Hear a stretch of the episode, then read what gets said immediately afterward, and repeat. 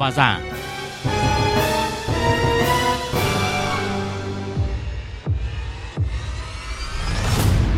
Nói đến chăn trâu cắt cỏ, chúng ta thường nghĩ tới công việc của nhà nông và của những người nghèo khó. Nhưng quan niệm này đã sai, rất sai trong thời đại ngày nay thưa quý vị. Có người đã giàu bất thình lình từ cỏ, biến nó thành một nghề để xa xỉ và ăn dày. Chúng tôi dùng từ ăn dày chứ không phải là lãi theo cách kinh doanh thông thường.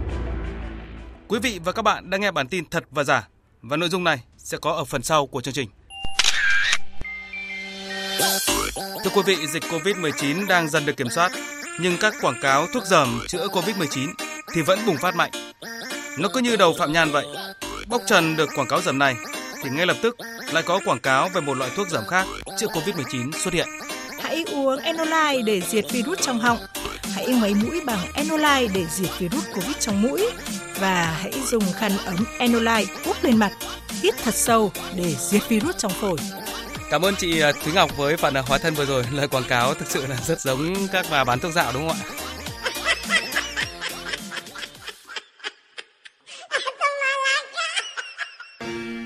Vâng, một Facebooker giao giảng về công dụng thần kỳ của Enola như vậy.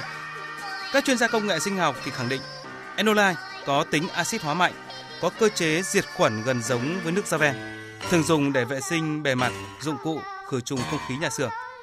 Giá chục nghìn đồng, tính theo đơn vị lít. Oh, hell no! Vì vậy, quý vị đừng dại mà tin lời có cánh của quảng cáo dạo trên Facebook để mà mất tiền và mang bệnh tật vào người nhé. Có muôn hình vạn trạng cách kiếm tiền phi pháp mà nhóm người xấu áp dụng. Có kẻ lừa người tiêu dùng như trường hợp vừa nêu. Kẻ thì rút ruột hàng nhà nước cấp phát cho dân để bán rồi tư túi. Vừa qua, hai nhân viên trung tâm y tế quận Bình Tân, thành phố Hồ Chí Minh dù biết thuốc kháng virus Monopiravir 400mg được cấp phát cho người dân mắc COVID-19 miễn phí, nhưng đã lấy thuốc bán ra thị trường với giá hàng triệu đồng mỗi hộp để chiếm đoạt tiền. Hay mới đây, báo chí phanh phui vụ tiêm vaccine có thu phí ở phường Thảo Điền, thành phố Thủ Đức với giá vài trăm nghìn đến hàng triệu đồng một mũi tiêm. Bộ Y tế đã yêu cầu làm rõ và đưa những người này ra ánh sáng. Một số con sâu đang làm giàu nửa canh. Họ không những phản bội lại sự tín nhiệm của nhà nước, của nhân dân, mà phản bội chính những đồng nghiệp của mình đang ngày đêm cứu chữa bệnh nhân, hết lòng vì cộng đồng. Ai bảo chăn trâu cắt cỏ là khổ, tôi chăn à mà thôi, chúng ta bỏ qua về sau. Đó là những câu tán gái xến sẩm, rất xến sẩm của giới chữ nhi. Ở đây chúng tôi muốn nói tới quan niệm cắt cỏ, chăm cỏ là nghèo thì xin thưa, xưa như diễm rồi. Có người giàu bất thình lình nhờ cỏ. Hẳn là quý vị còn nhớ hình ảnh chiếc xe cải tiến đặt giữa sân vận động quốc gia Mỹ Đình làm công cụ trong việc tu sửa nâng cấp mặt sân trước trận đấu giữa Australia và Việt Nam vòng loại cuối World Cup 2022 hồi tháng 9 vừa qua. Nhiều người xót xa và rồi thắc mắc, tiền ngân sách cấp, rồi nguồn thu từ khu liên hợp thể thao Mỹ Đình quá ít hay sao mà phải dùng phương tiện không thể thô sơ như vậy cho một nơi được coi là biểu tượng của ngành thể thao nước nhà thời hiện đại. Đến sân tập phố huyện giờ cũng được đầu tư trang thiết bị xịn sò lắm rồi, chứ đừng nói là sân vận động cấp quốc gia mà lại là Mỹ Đình.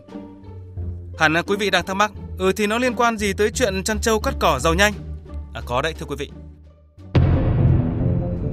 Theo kết luận của thanh tra chính phủ, hàng loạt sai phạm nghiêm trọng tại khu liên hợp này đã được chỉ ra trong thời gian từ năm 2009 đến năm 2018, gây thất thoát số tiền ngân sách hàng trăm tỷ đồng.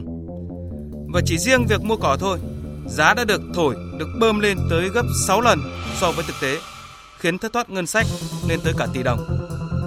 Và ai còn nói chăn trâu cắt cỏ là nghèo nữa.